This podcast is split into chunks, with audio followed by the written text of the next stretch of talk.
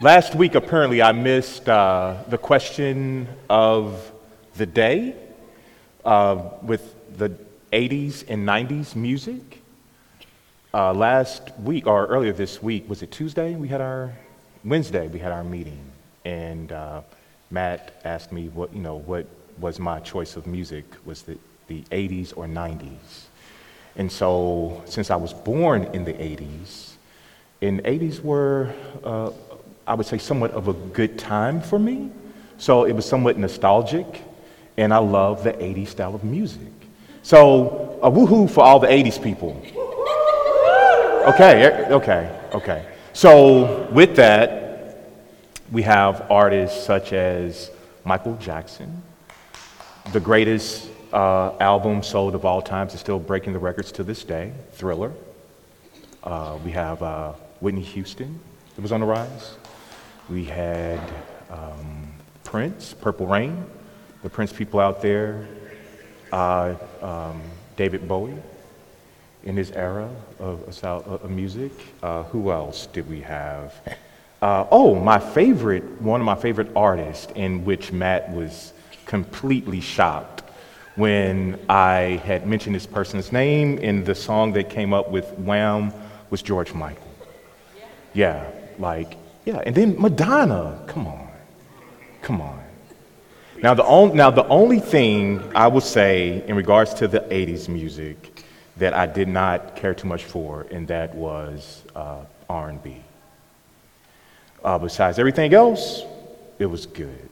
So 80s, no, no disrespect to, to the 90s, love, love the 90s, and it's interesting that you mentioned um, beef because Biggie said, What's beef? You know, and I hope that, you know, during the 90s, and especially somebody who loves hip hop and was ingrained in the hip hop culture, that this does not end like the West Coast, East Coast beef within the church. You know, two lives were lost in the, in the midst of that, you know. so I'm just saying. Thank you all. Uh, my name is Rob. I'm one of the pastors here at uh, One Church. And, um, Today, I'm going to be talking to you all um, and continue on with the message or the uh, series in Mark.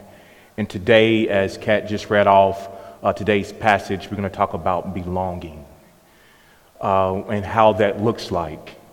Even though we may have a differences, a genre of music, especially in the 80s and 90s, that we are a community uh, amongst, regardless of where we stand at within our uh, choice of music, that we all belong.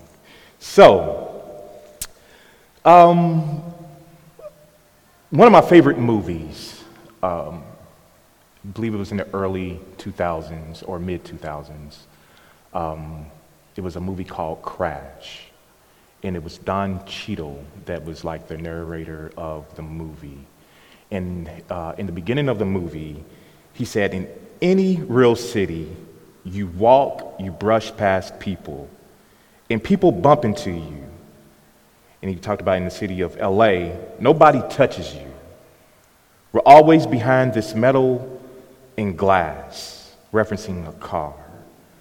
I think we miss that touch so much that we crash into each other just so we can feel something.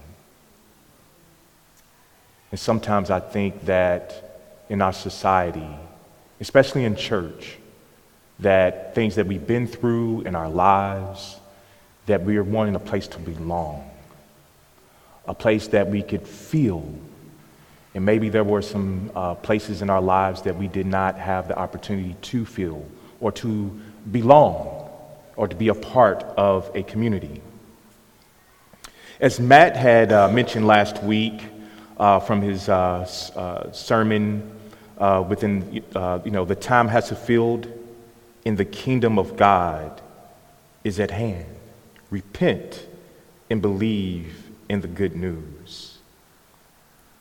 He also uh, mentioned in regards of how, you know, with, with John the Baptist being arrested, and as Jesus uh, was pretty much beginning his, his ministry. And so, uh, just to kind of go back in, in regards of that, as a reminder, And as I just mentioned, that today we're going to be talking about belonging. So I have to ask you all, as uh, to go back into the passage where it says, Jesus went out again beside the sea, and the whole crowd gathered around him, and he taught them as he was walking along. He saw Levi, the son of Alphaeus, sitting at the tax booth, and he said to him, Follow me. And he got up and he followed him.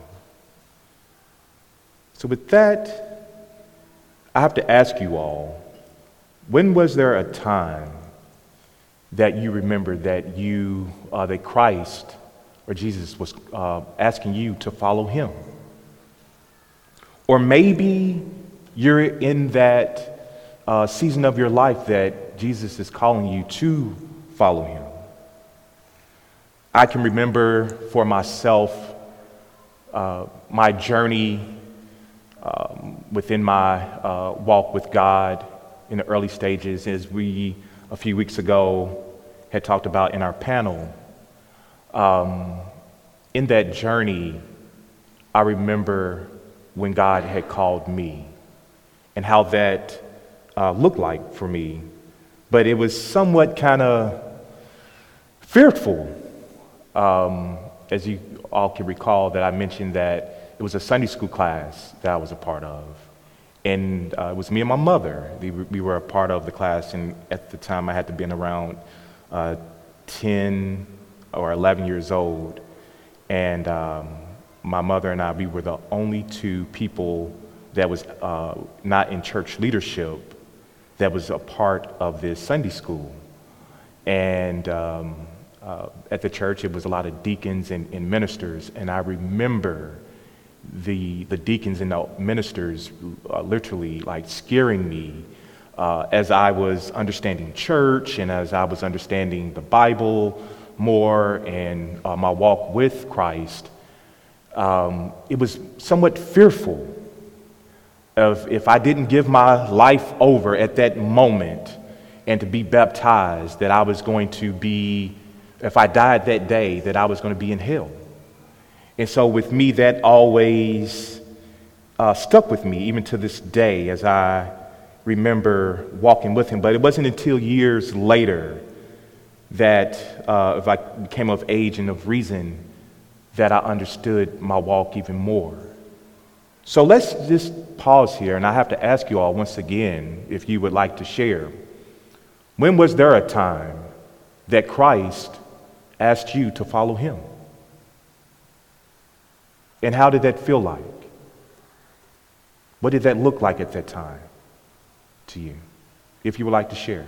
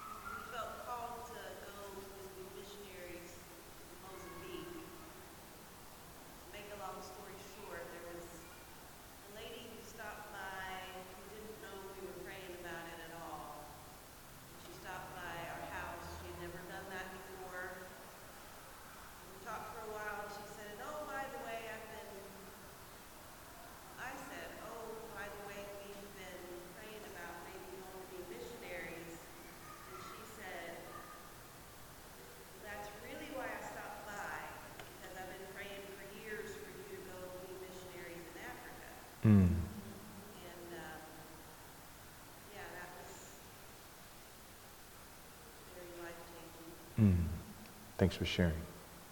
Anybody else?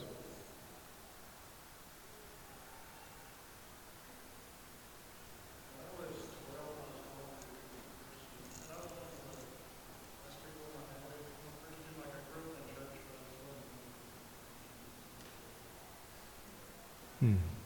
Thanks for sharing.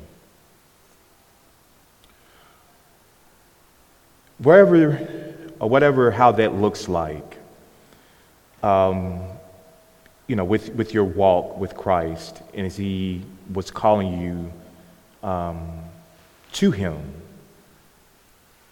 Uh, let's look at Matthew. Matthew, or I'm sorry, Levi as a text, uh, as within the text says, uh, which is pretty much just the same person. Levi is Hebrew, um, uh, the Hebrew name of, of, Matthew, and Matthew is more of the um, uh, Greek uh, oriented um, name for, for Levi. And it says here within the text to continue on that Jesus casually says to Levi, Follow me. And Levi got up and followed him. And just like that, Jesus was very popular in Capernaum, area where he and Levi lived. And it is sure that Levi had seen and heard of this Nazarene.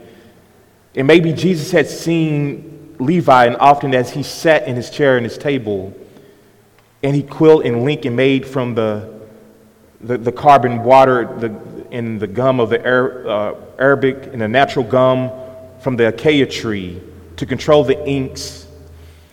And when he applied to the uh, Prosperous, as, as Levi was writing, Levi had to keep very accurate records.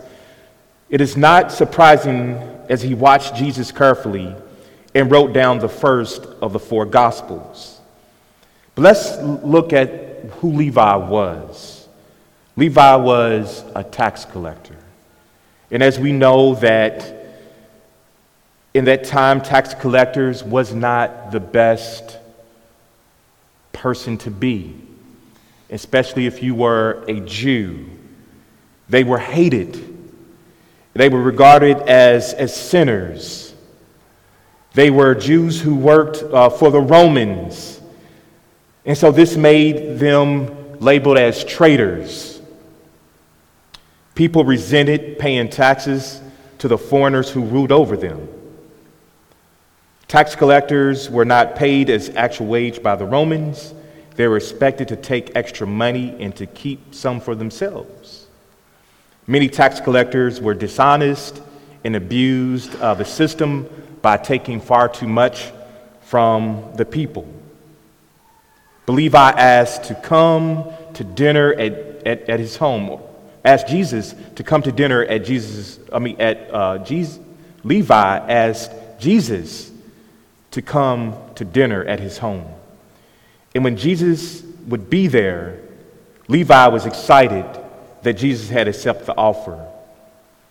And when he found out that Jesus was coming to dinner, Levi invited his, his friends, his colleagues, and he said to them that Jesus was coming over. And so, as I just mentioned, that Jesus was, was becoming popular based on the, the miracles and the message that he was uh, spreading within the gospel. That the, the, the group of people that came to the house and to feast with Jesus, there must have been I don't know, 15 to 20 people eating at Levi's home. The, the tax collectors were all rich, but Levi's guests were all of his social uh, ills. As I just mentioned, they were sinners, they were, uh, they were othered, they were tax collectors. But then we see later on within the verse that the Pharisees, the self righteous people, the self righteous folk, came to Jesus and said, Hey, why do you feast with sinners? Do, you, do we all know of any people that are like that? Maybe that they're self righteous. Maybe they othered you. Maybe they othered other people. How can you do such a thing? How can you talk to certain people that don't come to church every Sunday or they don't pray a certain way? Maybe they have a whiff of alcohol on their breath. Maybe they don't dress the best. Maybe it's some of us that maybe if we don't fit into a certain category within, especially within the church, if we're single and you're not married, or if you don't have any children, then maybe it's something that you're doing wrong. Or maybe that God has cursed you. So, based on the, the, the Pharisees, the self righteous individuals, that other other individuals. Have you ever been Phariseed too? And by that, have you ever felt like you didn't deserve to feast with God or to walk with the Lord as He called you? And if so, if you don't mind to share, what were some examples that you felt othered, that you didn't feel accepted to feast at the Lord's table or to be with God or have a relationship with God?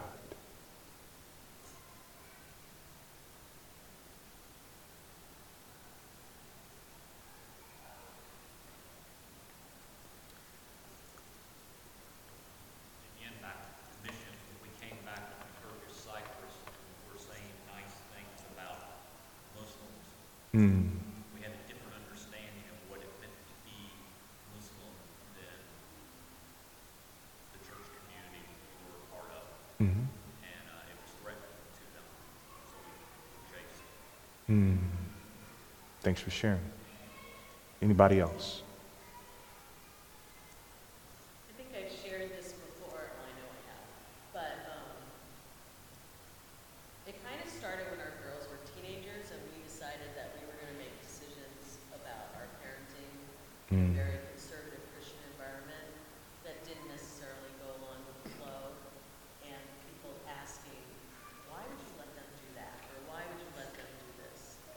And it Hmm. got, we, we fa- faced more of that, um, when Olivia came out and, you know, was in New York City, well, when she went to New York City, how could you let her go to college in New York City? Hmm. You know, and then when she came out, how do you, you know, why aren't you trying to get her out of that Hmm. it was just, and it's gone on from there when we moved here, and it's just been this whole revelation that a lot of the people that we thought were our community Hmm.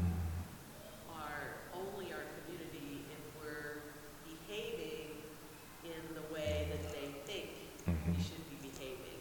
And I think that's what I see in the Pharisees, is Mm. that you can be part of us Mhm. as long as you walk along this road the way we think you should. hmm Absolutely.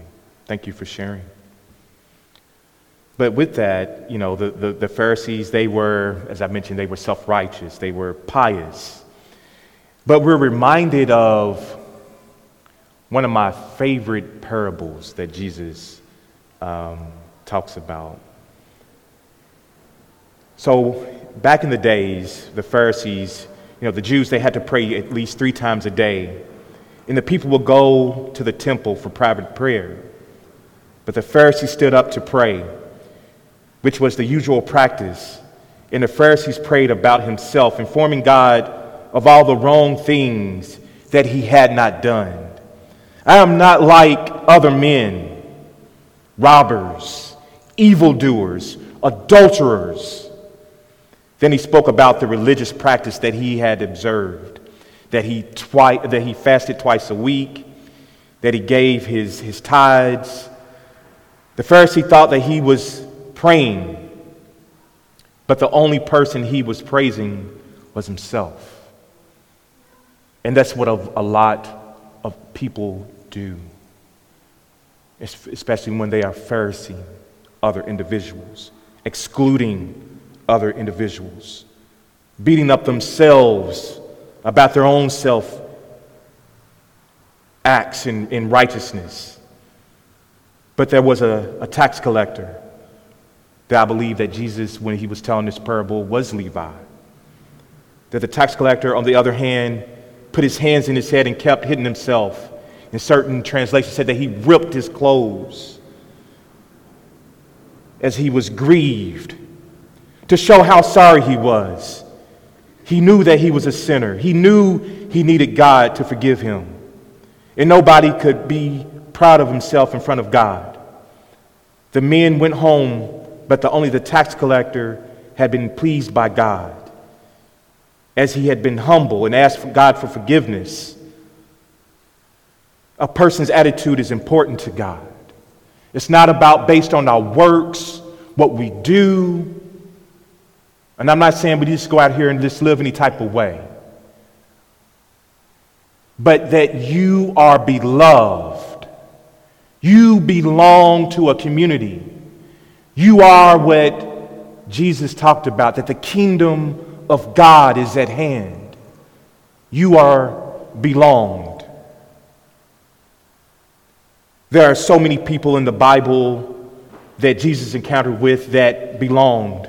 That was the, the woman at the well, those who had leprosy, the woman that was caught in the act of the adultery. As Jesus was writing out the names, they was getting ready to stone this woman. Some say that Jesus was writing out the names, or maybe the, uh, the, the name of the man that she was committing adultery with, who was probably a Pharisee.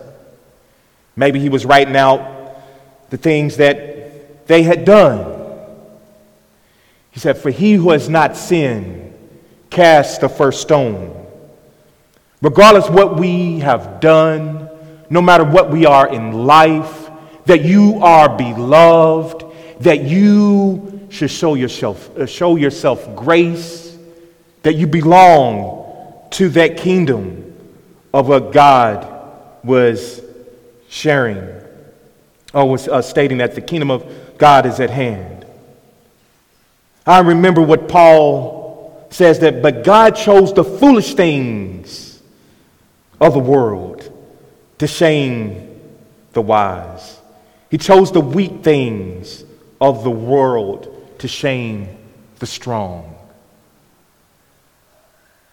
You're looking at someone for years as I've been through my journey and my walk with Christ. Not to say that I've done everything perfect, and I'm still striving for perfection. But where, there were some times in my life while I was in ministry that people had thrown me away. So I know how that feels like. So instead of throwing people away or outcasting individuals, to bring them in. In my line of work, I, uh, by trade, I work as a chaplain uh, for a nonprofit organization. And every Thursday, we have a, a men's group. And that men's group is called Ubuntu. And Ubuntu is a South African word that stands for I am because of you, or I am because we are, or humanity towards each other.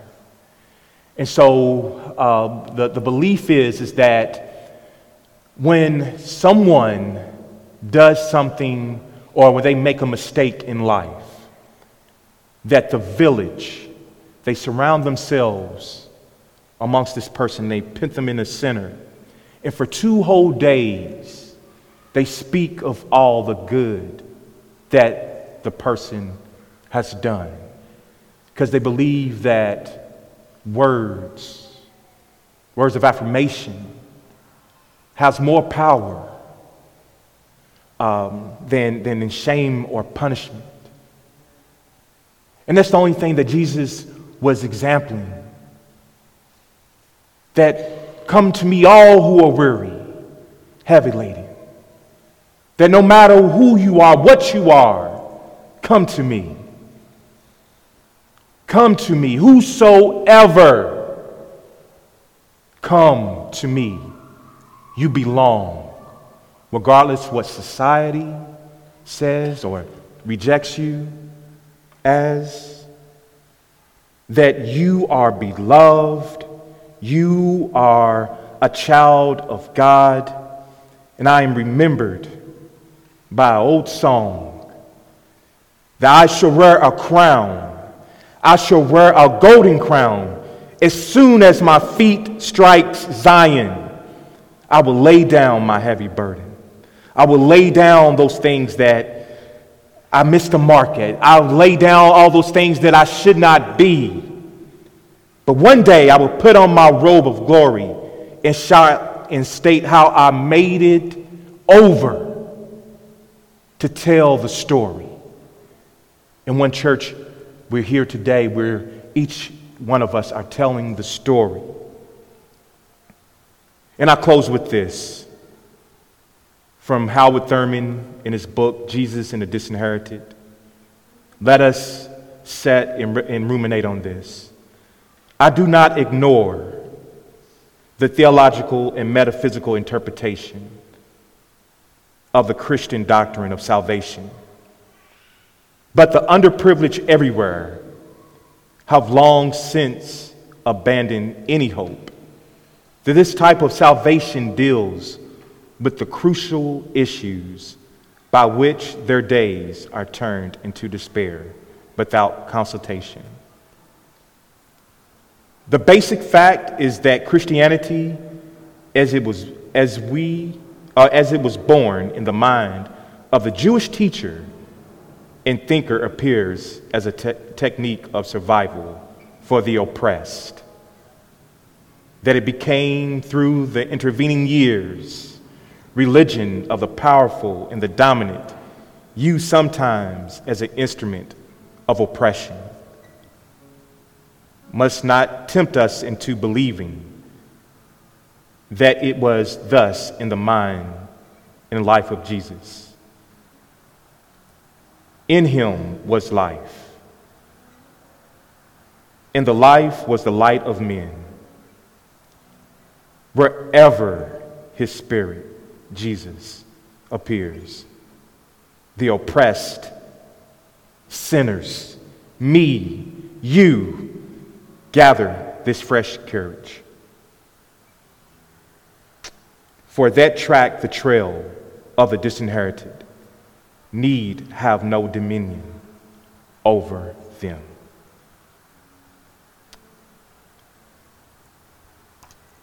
As we go into this time of our uh, Lord's Supper, can you share the picture that I sent to you? Let us be reminded um, as we partake of this uh, community, this, this form of belonging. And if you need a, uh, a cup, uh, please raise your hand. Don will uh, give you one. But let's just focus on this picture here. Uh, I would say about eight or nine years old when my sister moved into her new home, her and her, her husband. They had this picture uh, posted in their kitchen, and still, it's still there to this day, two houses later. And um, as a little boy, I always knew that this picture represented, you know, the, the black version or the African American version of Jesus uh, of the Last Supper. And in this, uh, it's different uh, figures, especially in the black and African American community, such as Frederick Douglass, Martin Luther King Jr., uh, looks like Harriet Tubman, Sojourner Truth, and so many others.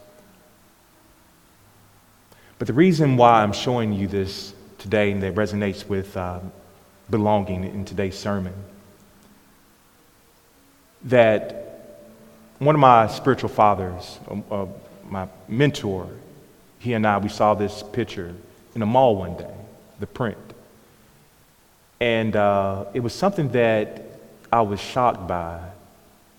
That in this picture, he said, Man, this picture is sacrilegious. Because I told him, I said, uh, when I get home, I was going to have this in my, in my office. And he said, This picture is sacrilegious because there are certain people in this picture that are not with Jesus, as he was say. A person like Malcolm X here. And I'm like, what? That's what I'm reminded of within this today's message of the passage of belonging. That I'm reminded that Whoever Jesus calls, you got to remember that Jesus called Levi. And he said, Follow me. Regardless of what we think, where people stand at with God. That's if they hear the voice. I believe it's in John 15, but Jesus says that there are, when I call of my flock, and there will be those who will come. And it will also be of those who are not of my flock. And when I call them, they too shall also come. Let this be reminded that we are hearing the voice of God. Follow me. And that we sat at the Lord's table. As Jesus at the Lord at the uh, Passover gave thanks of the feast for the bread that represents the body that was broken for our sins. Let us go ahead and partake. Then he gave thanks to the fruit of the cup that he knew that the blood that would be shed for our sins. Let us go ahead and partake.